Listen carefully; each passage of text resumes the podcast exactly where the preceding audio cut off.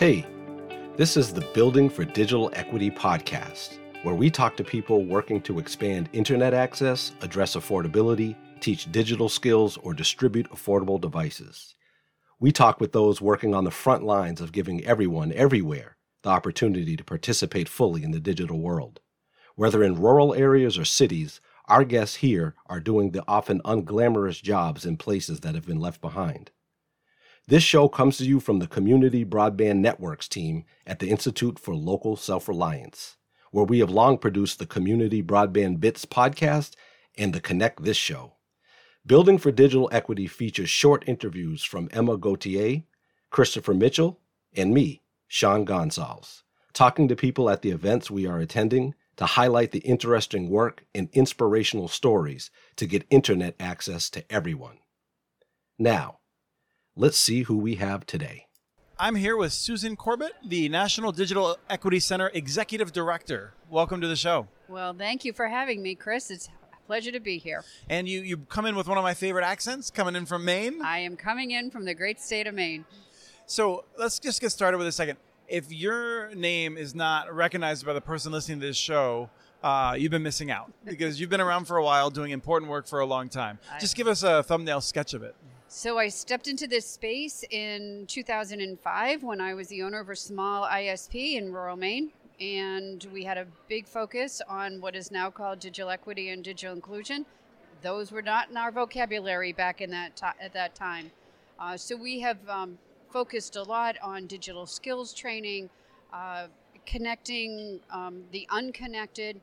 And in 2018, I stepped down from that role in that ISP and became the and founded and um, the National Digital Equity Center with a goal of closing the digital divide in the in the state of Maine and around the country.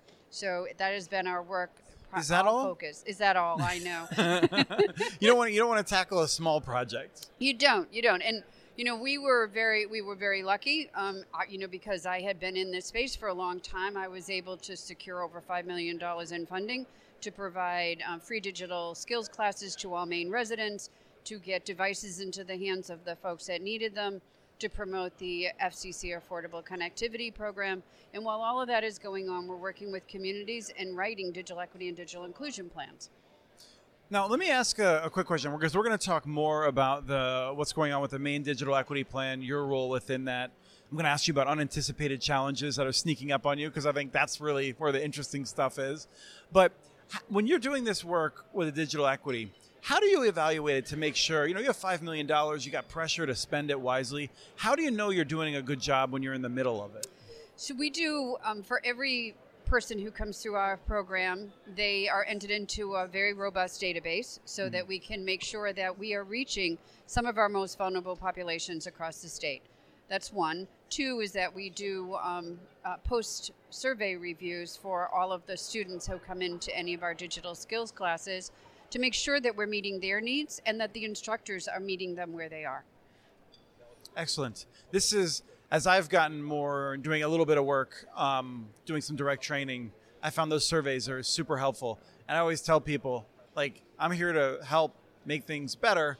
Don't don't sugarcoat it tell me what's working, tell me what isn't working, tell me what ideas you have to make it better. Yeah. So, and what was really challenging in the last few years is we established this organization pre-pandemic and that all of our funding was based on a pre-pandemic model mm-hmm. and then the pandemic happened and we had to quickly move to an online interactive platform um, and that itself was a challenge i you know i had a lot of, of anxiety that we were leaving people behind because the people who showed up in those in-person classes were novice computer users. They were using technology for the first time. We established a, a, device program, affordable device program. We were very fortunate. We got some funding from one of our philanthropy organizations, purchased 100 tablets with cellular connectivity, and said, if you're 70 and older and you don't have an internet connection or don't have a device, we will give you this for free and we'll teach you how to use it. Mm-hmm. And the program was wildly successful. Um, these were older adults who, for the most part, had never used technology for the first time. The first um, tutoring session with a digital skills instructor was over the phone and teaching someone how to turn the device on. And then eventually, the end game of that first session was to have the student click on the link for the Zoom session and then they were face to face with the instructor for the very first time ever, and it is pure joy when you watch that happen. That's excellent. Yeah. I just lost my train of thought.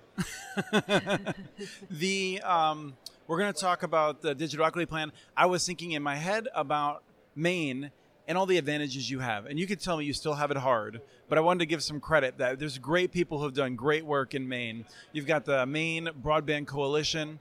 AARP has done really important work, I think, with the state. Um, you have many local ISPs that are engaged. You now have consolidated. The incumbent telephone company is willing to enter into more uh, imaginative partnerships than many other incumbents are, although some of us still have some hesitations here and there. Um, but uh, you have um, the, Island Institute has done great work. There's just there's so many folks that have that have pulled together in Maine, and so let's just I just want to make sure that we, we, we note their contributions. Absolutely. All of those organizations have been working hard for many, many years. And in many ways, Maine has been leading the way across the United States.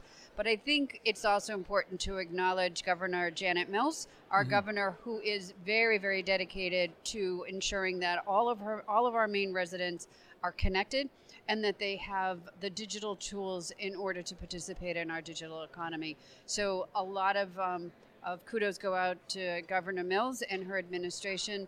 Um, we are very, very lucky here in the state of Maine. Yes, I've seen some great leadership from both Republicans and Democrats in that in the Maine legislature, mm-hmm. uh, and the current governor, I would say, is very, very supportive. Governor Mills. Um, the um, the state of Maine is now, like all states, developing a digital equity plan. What is your role with that? So the Maine Connectivity Authority, which is our quasi-government agency that is handling all of the federal funding coming in for infrastructure, also is at the helm of the digital equity plan. So um, I was hired as a consultant to work with regional and tribal broadband partners. So the state has 13 different regions each of those regional and tribal broadband partners have pulled together coalitions, mostly representing the covered populations that we need to focus on in this plan. And that's eight listed groups that are have been historically left out have been identified that all states have to make sure they're identifying those covered populations. Exactly. And then each of the regional and tribal broadband partners need to look at the barriers to digital inclusion. So, what is the barrier to affordable broadband, affordable equipment, digital skills training, public computer access, and technical support? And then what are their recommendations? And at the same time, interview lived experts so that we can be sure that we were we are hearing all voices. Those 13 plans um, had it's a very aggressive timeline. They have to submit those plans to the Maine Connectivity Authority by the end of April. So we have a lot of work cut out for us in a very short period of time. Um, those plans will be submitted to the state the state will then um, combine those 13 plans along with the work that this that Maine Connectivity is doing, talking to other organizations across the state and individuals, so that we can put together a plan that represents all of Maine people and has been created by all of Maine people. Do you sense that Maine has a divide between some of the population centers and some of the more rural areas in the way we see in some places? you know, Maine is a rural state, so you know when we talk urban, it's sort of with a little bit of humor because mm-hmm. we're not anything like you know Boston or New York, mm-hmm. but there are more certainly more populated areas, um, and so I think just making sure that we are addressing um, all of those covered populations in our more urbanized centers as well as outreaching to the rural areas which are pretty far far um, apart. Um, a county like Aroostook County is a huge county. You know, it takes you know several hours to drive from one uh, one side to the other. So making sure that we're hearing all voices um, across that county is mm-hmm. equally as important as interviewing those more populated areas and hearing all of those voices as well. When you started the National Digital Equity Center, just want to make sure I got that right.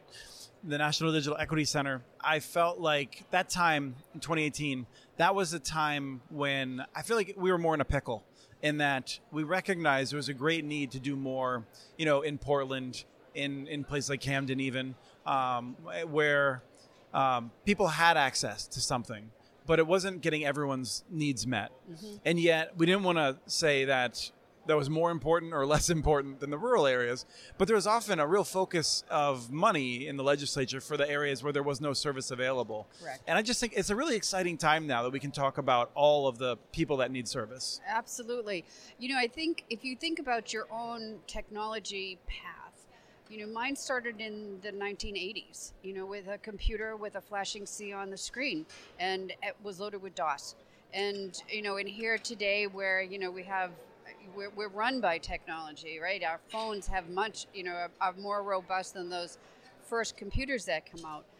But if you sort of pause for a minute, there are still a lot of novice computer users who've never used technology. That's a 40 year span. Mm-hmm. And when we think about how we use technology today versus even five years ago, it's a significant change.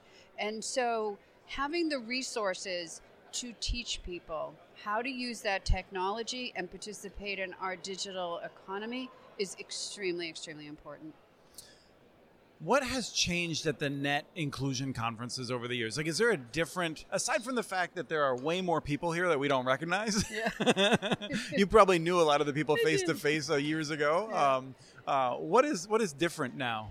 Um, I think that, you know, here at Net Inclusion, and it's certainly in the state, you know, at one point there were just a handful of digital inclusion um, experts around the country, and now we are growing and growing and growing. You know, when you think of those early Net Inclusion conferences, those of us that have been in this space since 2016, we served on all the panels. You know, we were we moderated, we presented, and now you know when we go in, I go into a room and it's a whole you know all new faces. There is a sense of pride that we we uh, as a, a digital a digital inclusion community Right, the whole field. have have we've created that, and that's you know the legacy goes on. You know, at some time I'm at some point I'm going to need to retire, and so you know there has to be other people who are doing this work and carrying it mm-hmm. forward. And I think all of us, you know, who've been in this space for a long time, are looking at that. I, I don't want to hear that. I'm still, I'm still disappointed that Peggy Schaffer has a life aside from working on broadband. I think y'all, y'all in New England need to keep it up. There's some really great work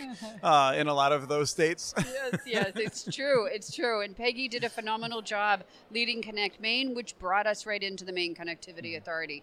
And so there was a lot of um, foundation for Maine Connectivity to build off of as they launched their program.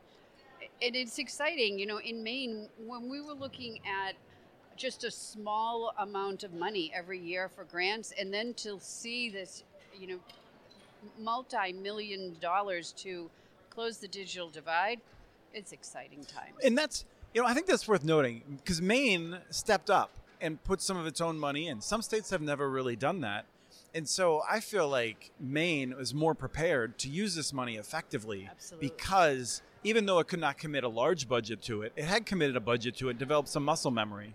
And and the Maine Broadband Coalition, Connect Maine, and then of course Maine Connectivity Authority have worked with communities to develop di- um, their infrastructure plans along with uh, digital equity plans. And so there are a lot of st- a lot of small communities that have figured out, okay, here's what we're going to need to to connect every single home in our community. That took a lot of time and effort to get for for communities to take um, charge of their own destiny. Mm-hmm. Yeah, Yes. yeah. Well, it's wonderful catching up with you. Thank you so much for taking the time today. It was my pleasure, Chris. Thank you for all you do. Thank you.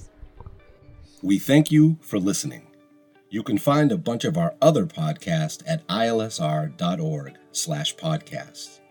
Since this is a new show, I'd like to ask a favor. Please give us a rating wherever you found it, especially at Apple Podcasts. Share it with friends. You can even embed episodes on your own site. Please let us know what you think by writing us at podcast at communitynets.org. Finally, we'd like to thank josephmcdade.com for the song On the Verge.